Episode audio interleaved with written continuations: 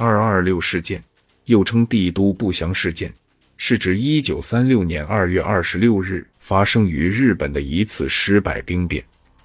日本帝国陆军的部分黄道派青年军官率领千余名士兵，对政府及军方高级成员中的统治派与反对者进行刺杀，最终政变遭到扑灭。直接参与者多被处以死刑，间接相关人物亦被调离中央职务。黄道派因此在军中影响力削减。而同时增加了日本帝国军队主流派领导人对日本政府的政治影响力。石原是二十六日早上从铃木真一的电话里听到政变消息的，立即赶到参谋本部上班，被任命为警备参谋。二十七日的戒严令下达后，又出任戒严参谋。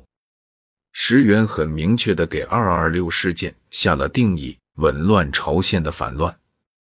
二二六兵变中，石原坚守岗位，在整备参谋的任上果断指挥，严厉镇压，得到统治派的好评。而石原本人并非统治派成员。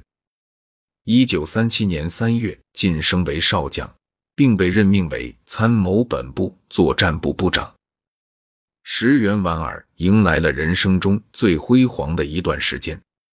升任第一部作战部部长，离参谋次长也就只有一步之遥，而且看起来似乎这一步也不大。石原是所谓的行动派，当上作战部长以后，甚至改组了参谋本部，将原来总务部管的动员和编制业务也移到作战部来了，新成立了一个战争指导课。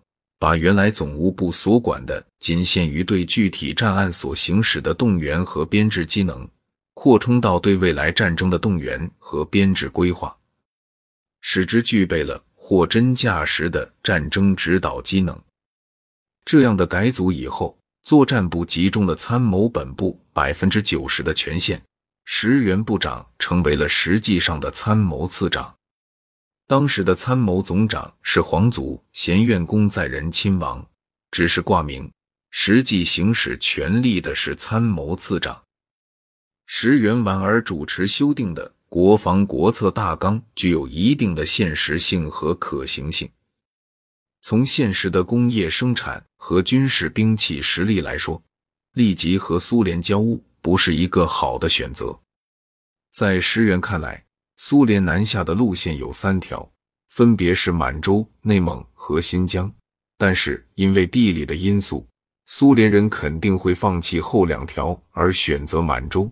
所以要北极熊打消南下的念头，首先就要经营好满洲国。对美国，则是努力与美国保持亲善关系，因为石原知道，日本和满洲都有丰富的煤铁资源。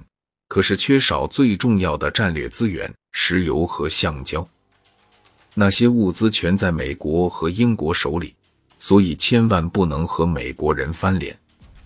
只要不和英美翻脸，石原认为英美会默认满洲国的存在，因为有一个日本人控制的满洲，正好为英美消除了共产主义南下的忧虑。石原一举成名，成为后辈参谋们崇拜。模仿的榜样，而石原的那些后辈们却只有升官发财的野心，没有石原的才能。你石原不就是搞了一个满洲事变就一举成名了吗？你会，我也会。于是大家一拥而上，各种各样的事变像雨后的狗尿苔一样，把石原给弄傻了。